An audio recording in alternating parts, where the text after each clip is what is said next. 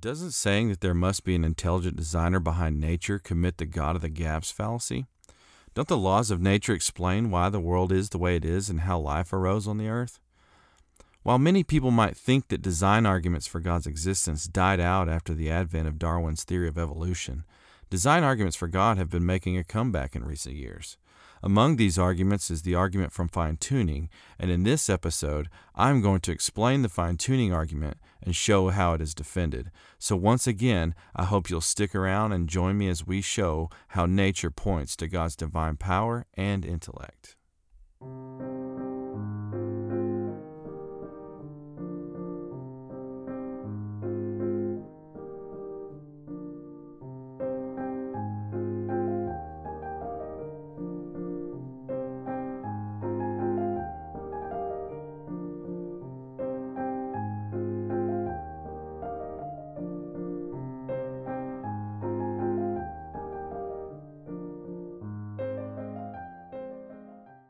Welcome back, everyone. In this lecture, uh, like I said, we are going to be doing the argument from fine tuning. So, in the last lecture, we talked about design arguments in general, and I discussed three arguments, including William Paley's watchmaker argument, Aquinas's um, um, fifth way, and in this lecture, I was going to be talking about the fine tuning argument uh, in detail just like how I went in detail in the Kalam argument after we discussed cosmological arguments, this was the uh, design argument I wanted to focus on and show you guys um, how it works.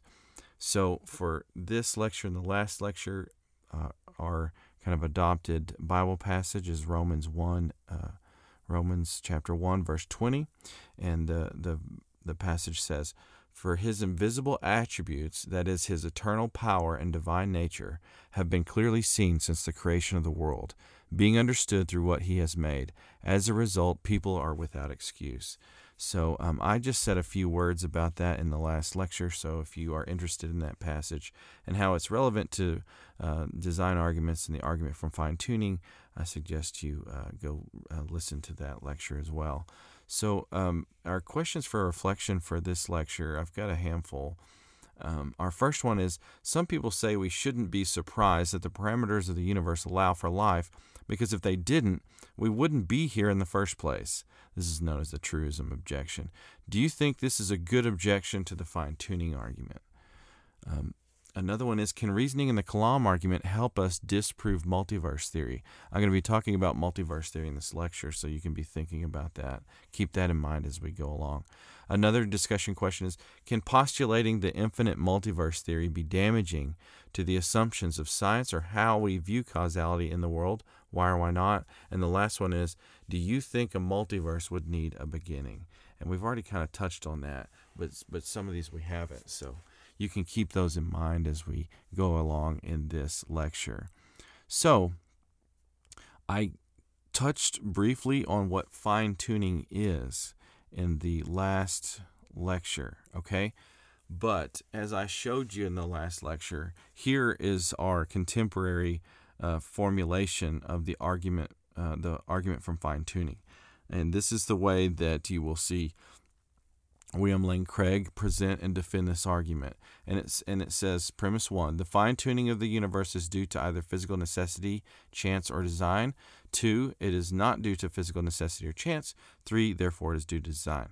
Now, before I get started in all that, I wanted to be really careful to define what we mean by fine-tuning because um, when you get into this debate, you'll see that a lot of time, uh, a lot of times, people who object to the uh, fine tuning argument do so on the basis that they um, they're not sure what. Uh, it's not that they're not sure of what fine tuning is, but fine tuning can be a, a, a sticking point for a lot of people, and it can create misconceptions. Okay. And some people think that when we start talking about fine tuning, it's a loaded word, as if we've been assuming that there's just design and that God exists from day from day one, from step one. Okay, so it's important to define what you mean by fine tuning when you talk about it, because it does sound like a teleologically loaded term, right? But uh, here's my definition from it from William Lane Craig's Reasonable Faith, which is actually one of the books that I have um, um, which which is one of the books that I have uh, recommended uh, several times throughout these lectures. Uh, Craig defines it as so he says fine tuning is small deviations from the actual values and quantities of the constants of the physical laws of nature would render the universe life prohibiting. That's what we're talking about when we talk about fine tuning, okay? In Doug, uh, Dr. G- Douglas Groothuis' uh, Christian Apologetics book, he puts it this way. He says on page 248 this simply means that many aspects of the universe are closely calibrated and make human life possible. So that's what we're talking about when we talk about fine tuning.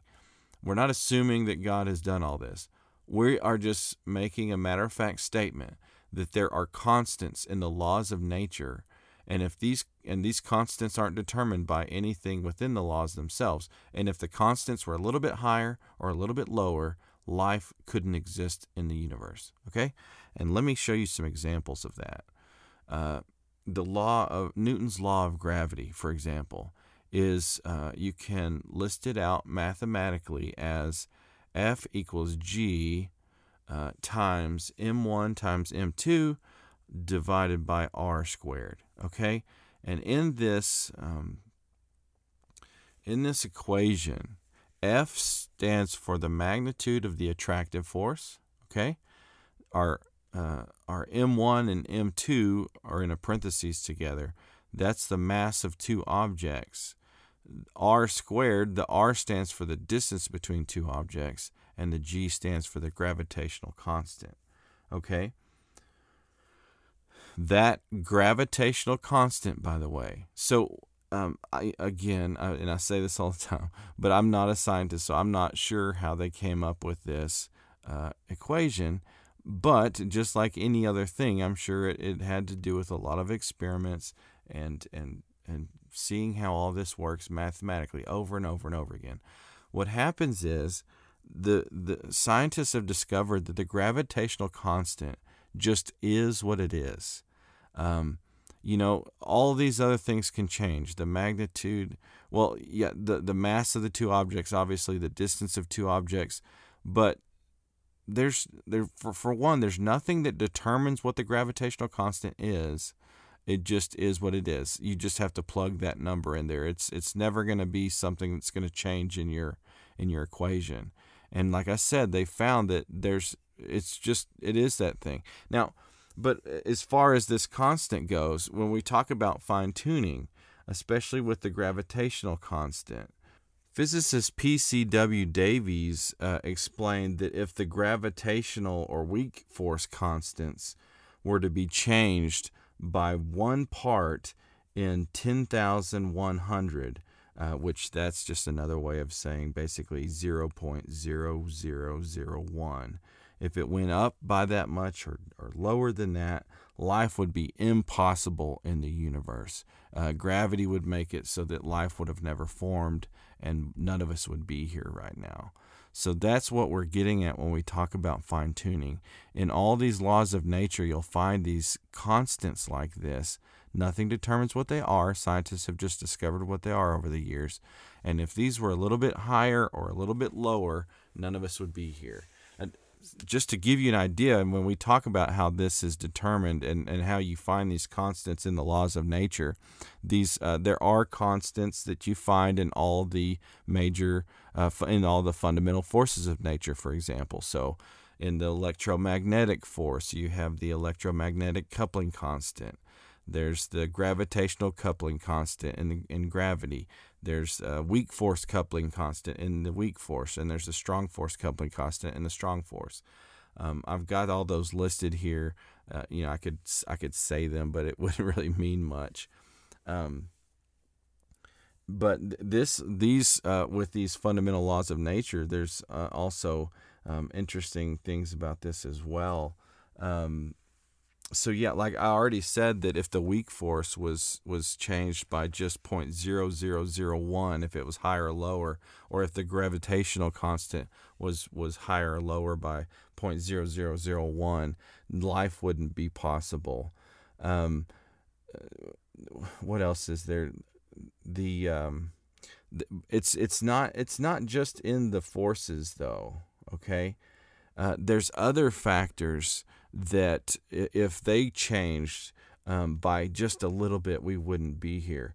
Um, uh, the expansion of the universe, for example, is just another one that doesn't necessarily have to do with the cosmological constants, but uh, the the expansion of the universe, for example. So Hubble's law states that every galaxy is moving from the Earth at a proportionate speed according to its distance. Right.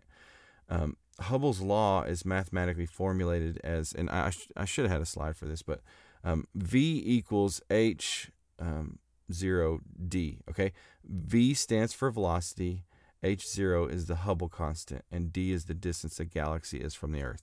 Uh, or it would be d could be the just the, the distance from any particular observer. In that equation, uh, the Hubble constant is just another uh, uh, is just another constant that is not determined by anything. And uh, another another arbitrary parameter of the universe is the density of the universe. And you know, thinking about the expansion, the density of the universe, um, an example of of how these work is uh, Stephen Hawking, the late Stephen Hawking, estimated that if the expansion rate had decreased by one part in a hundred thousand million million, that's a that's zero point zero with with 19 zeros and a one at the end. Uh, so if if the if the expansion rate had decreased by one part in a hundred thousand million million, one second after the Big Bang, the universe would have collapsed back in on itself a long time ago. And all that has to do with the density and the expansion of the universe. But but the density and expansion of the universe are not determined by any of the laws of nature. They just are the certain levels that they're at. Okay. So that's what we are getting at when we talk about fine tuning. We're just matter of factly stating that there's certain constants found in nature and they are just at these just right levels to allow for life and there's nothing in in nature that determines that they ought to be at those levels. They just are what they are. Okay? And that's and that not only explains what we mean by fine tuning when we go to defend premise 1, but also it kind of already is in explaining what that is it actually gets you halfway through uh, uh, defending some of this. So again let's just talk about this uh, so premise one of our argument says the fine-tuning of the universe is due to either physical necessity chance or design. Premise two says it is not due to physical necessity or chance. The conclusion is therefore it is due to design. So let's talk about how we would defend premise one. Um, obviously it's really important to define what you mean by fine tuning so uh, whoever you're talking to knows what you're saying. Um, but um, so pre- premise one is giving three choices. The, this fine tuning of the universe is either due to physical necessity chance or design. Now whenever you are um, defending arguments or uh, uh, critiquing an argument, you know, reviewing an argument, seeing if it's logical, seeing if the premises are true. If you are presented with an either or statement of any kind, whether it's a choice between two options or three or more, you always want to make sure that you're not giving uh, you're not being given like a false dilemma or just a list of things that isn't exhaustive. You know, if there's a fourth choice here, then our premise one would not be true because it, there could be another option that we're not considering. Now, having said that, whenever I look at this list, when we ask ourselves, why are these constants fine tuned for life? Why are they at just the right amounts? Um, you know, what are all the possibilities for that? We're saying this is saying that it's either because it ne- they necessarily are at those levels for some physical reason, uh, or they're just at those levels by chance, or they were designed from outside. Now, if you can think of a fourth example, I would like to hear it. But I personally think that does sound exhaustive, and there isn't any other reason why those things, uh, why the fine tuning can be the amounts it is. So, um, I, I, honestly, uh, in my time learning about this argument, I haven't heard anyone uh, spend too much time saying uh, that they don't think premise one is is an exhaustive list usually the uh, the arguments are are mainly against the very concept of fine tuning itself because uh, people will think that it's it's got loaded language in it where you're basically already assuming that God has designed the universe in your first premise. Okay, so that's why you just have to be careful to explain that fine tuning isn't uh, doesn't have a design concept built into it. It's just this matter of fact statement that the constants are at just the right levels for life, and there's no reason for that. Okay, uh, so you shouldn't get too much pushback for premise one, and I think it is exhaustive. I think those are the only three options. It's either physical necessity, chance, or design. Okay. Now in premise two, you you need to rule out, uh, and and the way this is defended is, premise two says it is not due to physical necessity or chance. So uh, you explain why the the, the fine tuning is not due to physical necessity first, or you could do chance. It's it's either way, but um, just the way it's listed, I'll talk about physical necessity first. But honestly, I've already been talking about that, right? Um, it is known that these are these cosmological constants are at just the right levels for life but there is nothing in nature that determines that they ought to be that way um so it doesn't seem like these fine tuning is due to physical necessity. Now, having said that, someone, if they're scientifically minded, they might mention that it's possible that one day someone, you know, scientists are trying to come up with what they call a theory of everything, um, also listed as a, a, a TOE, a T-O-E. And and someone might say, well, one day someone might come up with a theory of everything, and it probably would explain why those constants at are the levels they are. Now, if someone were to to say this um, uh, in response to it not being due to physical necessity, you can tell them that even though these theories of everything sound like they're going to explain everything, scientists actually understand that they aren't. These theories aren't going to literally explain everything, right? Um, they're actually just meant to explain all of the four fundamental forces of the universe through one force uh, uh, and one particle. Basically, these theories of everything are just trying to unify the four major forces of uh, unify or and, and basically explain the four forces of nature through one force and one particle, if that makes sense. And so far, the closest we've even come to a theory of everything is something called string theory. Um, but uh, now it's it's not that it's not relatively new. Like it's been around for a while now. Um, uh, string theory is, and scientists have studied it. Uh, theor- theor- uh, theoreticians have been looking at it, and they so. But if you don't know much about string theory, or if you've never heard of it, string theory postulates that our universe is made of eleven dimensions. Um, and the most fundamental particle, to my understanding, is these little uh, two-dimensional strings. Um, that I don't know. It seems like every time I've seen a picture of they just look like these little rings, but they're supposed to be two-dimensional. They're not even. Uh, they do not even have three dimensions. Um, and, and scientists understand that even with string theory, um, there's things that aren't explained. One of those things, for example, is why are there um, why are there 11 dimensions? String theory doesn't say that there has to be 11 dimensions. It doesn't, uh, that's just a part of the theory. Uh, there's other things too, like uh, string theorists know that um, string theory doesn't entail that there's just going to be one universe in one uh, formulation, you know, in, in one configuration the string theory actually allows for many possible universes and in these universes there are life permitting universes and there are life permitted permissive universes such that uh, it, it really starts to look similar to what we're looking at now with all the different thinking about all the different configurations of what our universe could look like. Um, i have this super long quote from uh, stephen hawking and even though it's really long, I, I thought I would just go ahead and read it because uh, I think it's it's really important in this part.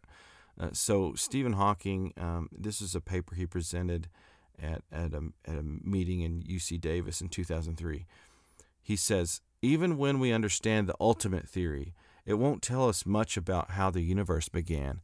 It cannot predict the dimensions of space-time, the gauge group, or other parameters of the low energy effective theory.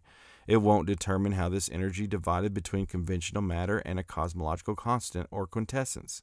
So to come back to the question, does string theory predict the state of the universe? The answer is that it does not. It allows a vast landscape of possible universes in which we occupy an anthropologically, um, anthropically permitted location. So, uh, like I said, from what I understand, string theory allows, and I didn't mention this, but string theory allows for 10 to the 500th power possible universes. And they're saying that um, there's a only a small fraction of these are life permitting.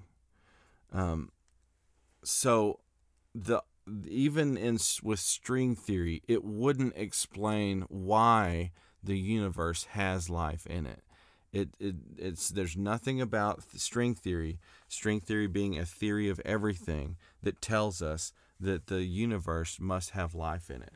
So the the issue, the problem right now is is really uh, tough because we've got all these fundamental forces of nature which haven't been unified yet.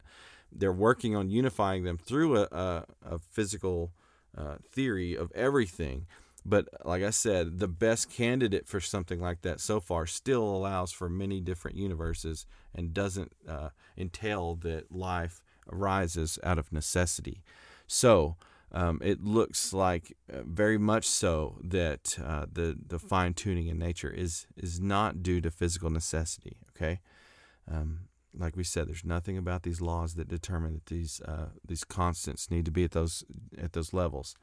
Now, probably the most controversial portion of, of defending this argument you're going to find is whenever you try to argue that the fine tuning is not due to chance.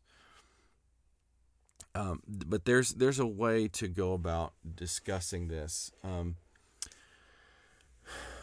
really, and, and I'm going to talk about some of the numbers. Um, I'm not exactly sure how they come up with some of these numbers, but there's there's there's just great ways to talk about it.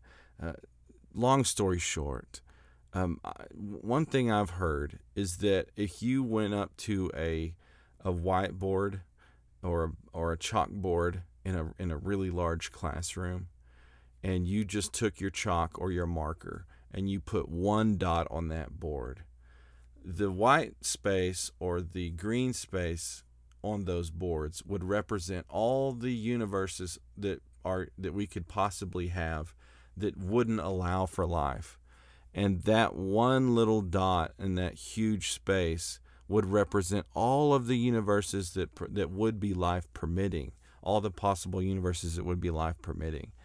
And that can just give you an idea of, of how vastly improbable it is that our universe is life permitting.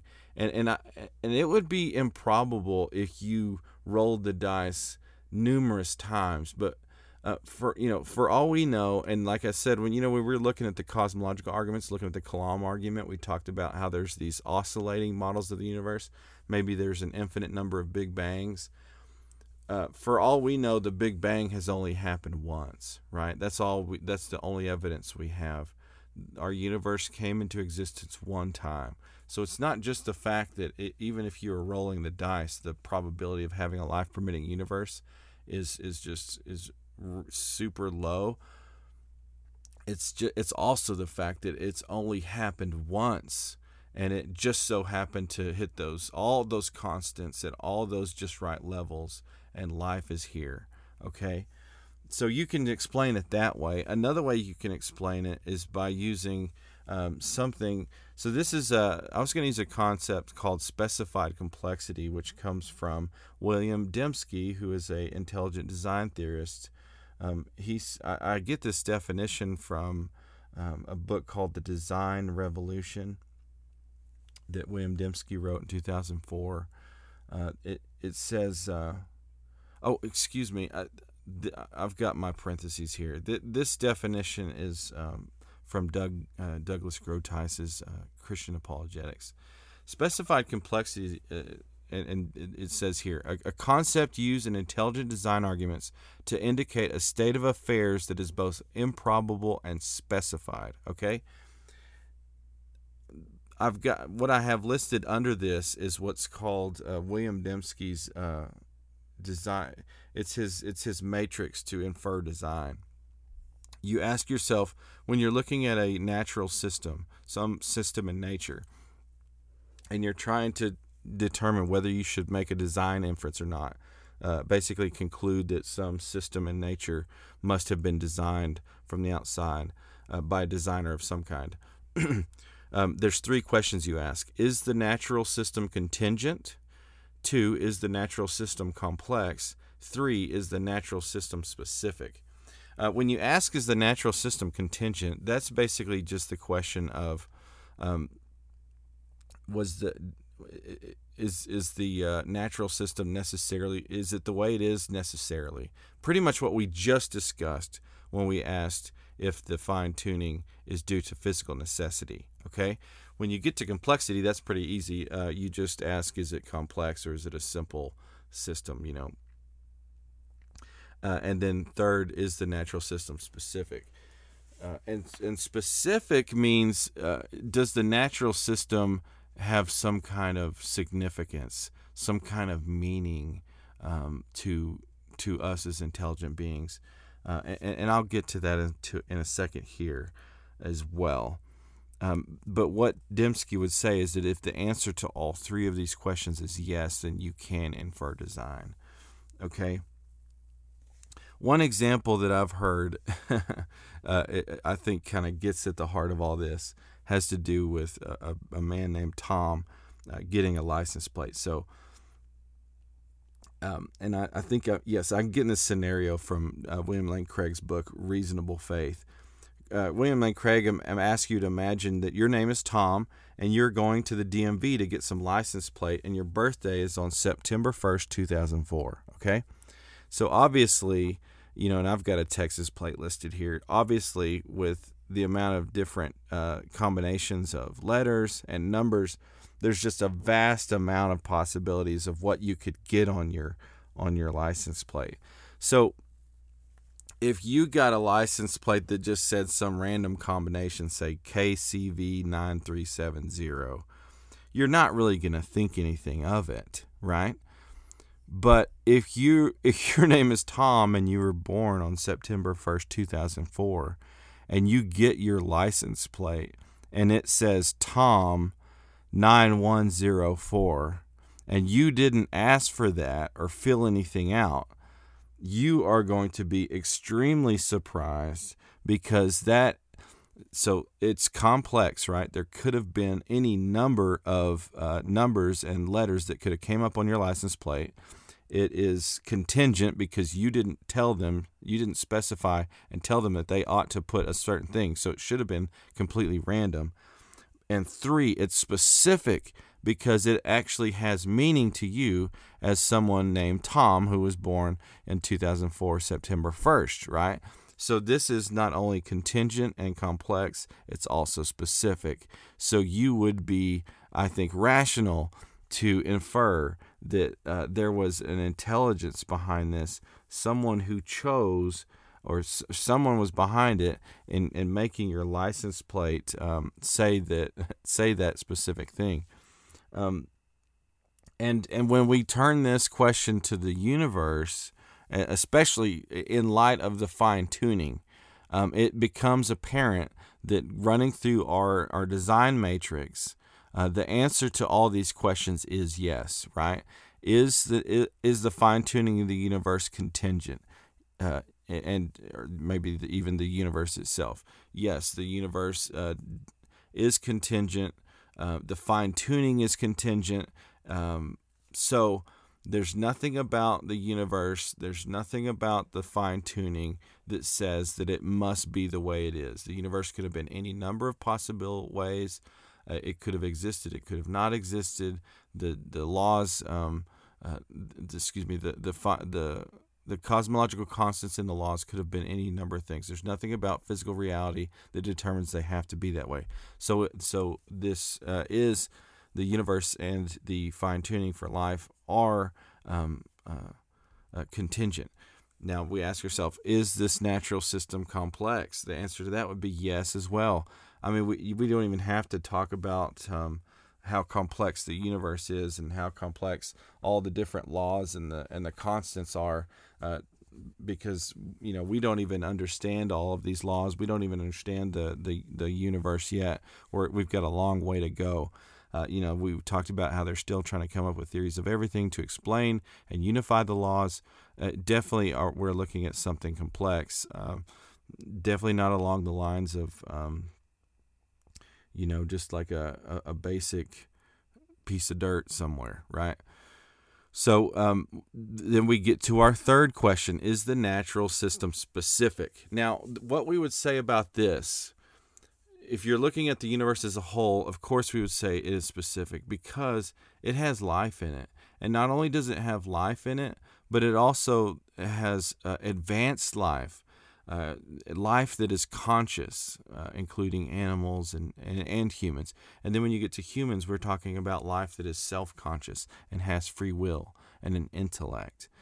Um, you know, because when you look at these different, we've already talked about how improbable it would be um, to to for for the universe to just uh, come into existence with all these uh, constants at just the right levels, right? There's so many universes that are life permissive, but and there's just a little tiny bit that are life permitting.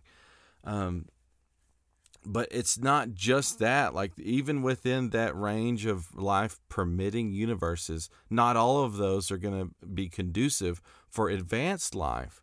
So but but this is this is significant is it not? For for us as intelligent beings as self-aware self-conscious beings you know we don't we don't just understand the universe. Like we create our own culture. We uh, we, we it's not that we just find meaning in, in a life permitting universe. In a life permitting universe there are beings who create meaning. So it is definitely specific uh, and, and and there's nothing really all that special about all these life permissive universes. There definitely is something special about and specific uh, about a life per, uh, permissive universe, right? And I, I, just wanted to show you guys uh, one more example to kind of get at the uh, to to get at this. So now, one um, one objection that some people might make is well, the thing is, uh, we are just here, right? So if we're here, then it just happened that way. So it must have just necessarily been that way. Um, and and I wanted to talk about uh, a scenario that'll kind of help you explain why that is an incorrect way to think about this. So, um, besides the whiteboard or, or uh, uh, um, chalkboard analogy that I've heard, I've also read that the probability of a life permitting universe is the same as entering a lottery, okay, in which you choose a number and the winning number is a single number among a pool of a billion, billion, billion numbered balls. Okay, so there's a billion, billion, billion numbered balls, and you have to choose just one number and you have to get it correct. That's how the lottery works. Okay. So, you know, when we think about, um, our, you know, kind of be thinking about the explanatory filter, our design filter. Uh, but let's say that the winner of the lottery that we just mentioned turns out to be the manager's son. the manager of the lottery, it just so happens that his son wins this lottery. This is just almost it's just so improbable that really any one person is going to win that it's almost beyond impossible. Now, would we just throw our hands up and say, "Well, someone had to win, and since the manager's son won, it would it must have just been by chance." You know, it must have just been by chance. Well, uh, no, we wouldn't, right?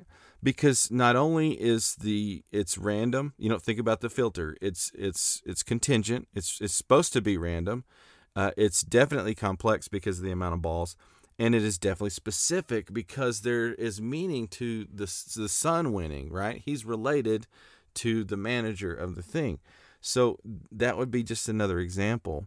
Now, but if someone says, uh, "Well, you know, it, it just so happens, uh, well, you know, since, well, let, let's put it this way. So, say that you won the lottery instead of the manager's son. Uh, if if you just if you were just to say, well, someone had to win, so whoever that was, it was just determined to be that way. This objection would be like saying, well, since I won the lottery, um, it must have been destiny, and there was no possible way that anyone else could have won. But the thing about this is that that's obviously absurd, right? Because there were millions of other people who entered the lottery and there would be and obviously like we mentioned there would be billions upon billions of other balls that could have been picked out of the pool if someone says well it just had to be that way because this is the way it is like uh, that is just that is just only taking in account the one universe that's in front of us what the problem with that objection is that it's not taking into account the the numerous vast amount of universes that are life permissive because that's what we're looking at. We're not just looking at our one universe. Of course it has life in it.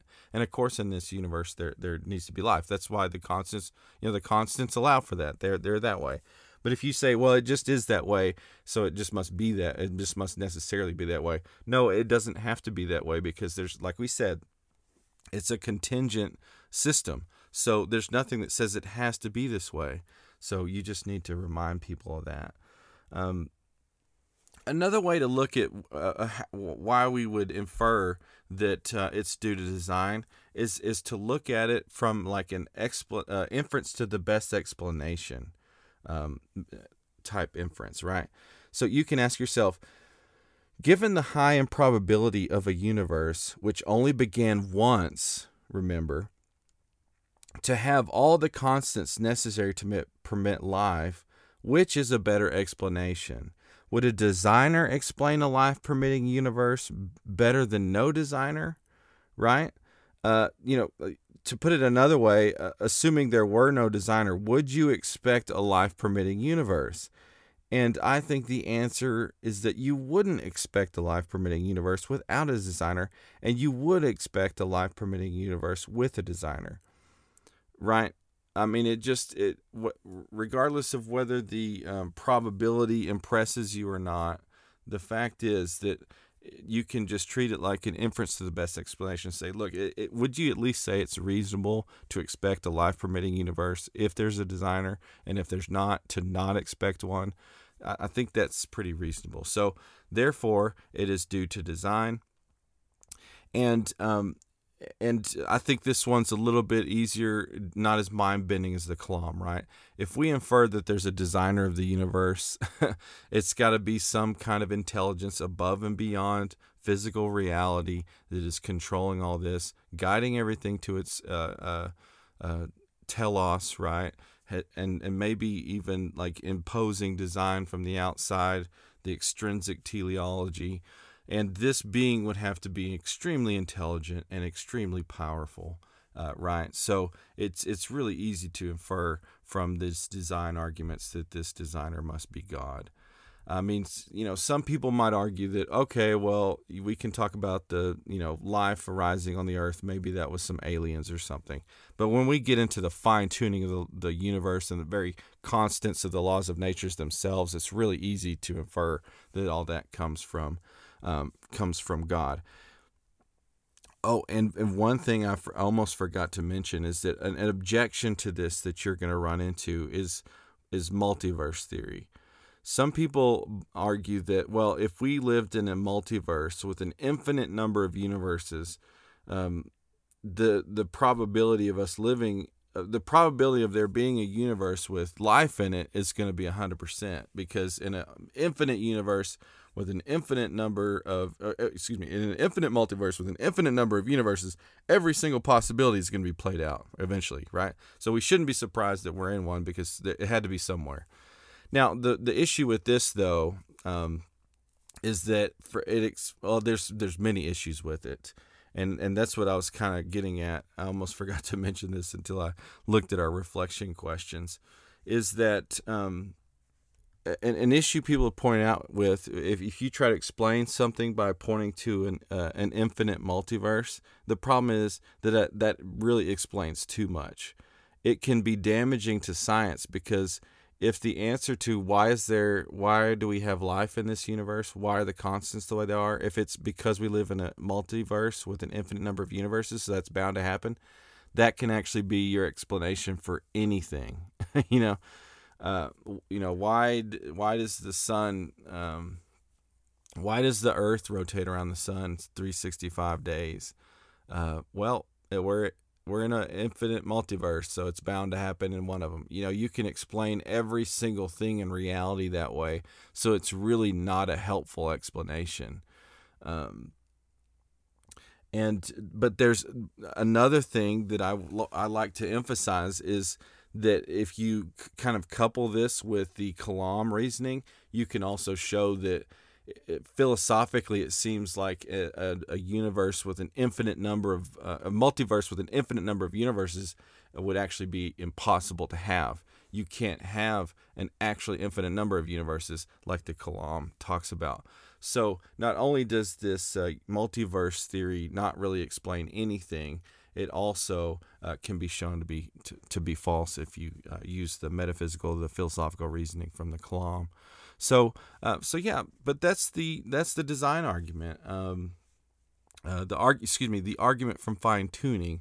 So I, you know, I, a lot of people I talk to haven't heard of this one. They might have heard of the Kalam. It's one of the more famous.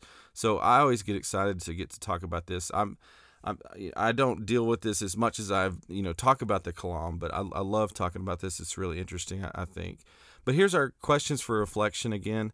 Uh, our first one was Some people say we shouldn't be surprised that the parameters of the universe allow for life because if they didn't, we wouldn't be here in the first place. Do you think this is a good objection to the fine tuning argument? So hopefully you were able to answer that through what I already discussed. The next two are Can reasoning in the Kalam argument help us disprove multiverse theory? Pretty much just explain that one. And can postulating the infinite multiverse theory be damaging to the assumptions of science or how we view causality in the world? Why or why not? And the last one is Do you think a multiverse would need a beginning? So I hope you found those uh, reflection questions helpful. I hope you uh, um, get to think about those and, and, and connect all the dots. Uh, uh here's our quote uh, to leave you with. Uh, again, it's the same one from Frank Turek. We'll be switching out after this. And Frank says in Stealing from God Why Atheists Need God to Make Their Case on page 26, he says, This created and fine tuned universe, along with the orderly cause and effect nature of reality, are best explained by an intelligent being with attributes remarkably congruent to the God of the Bible. Once again, I wanted to um, promote my seminary where I learned a lot of this stuff. You know, if I ever make a mistake on any of these videos, it's not their fault, it's all mine. But uh, Southern Evangelical Seminary and Bible College is in Matthews, North Carolina. I suggest you check them out if you want to go deeper into apologetics, philosophy, theology. It is a uh, evangelical seminary, non-denomination, uh, non-denominational. There in uh, North Carolina. Uh, they've got great online program programs, great faculty. Um, and and I highly recommend it. I got my master degree in apologetics and my PhD in philosophy there. Um, also, uh, don't forget that they have a free resource on apologetics.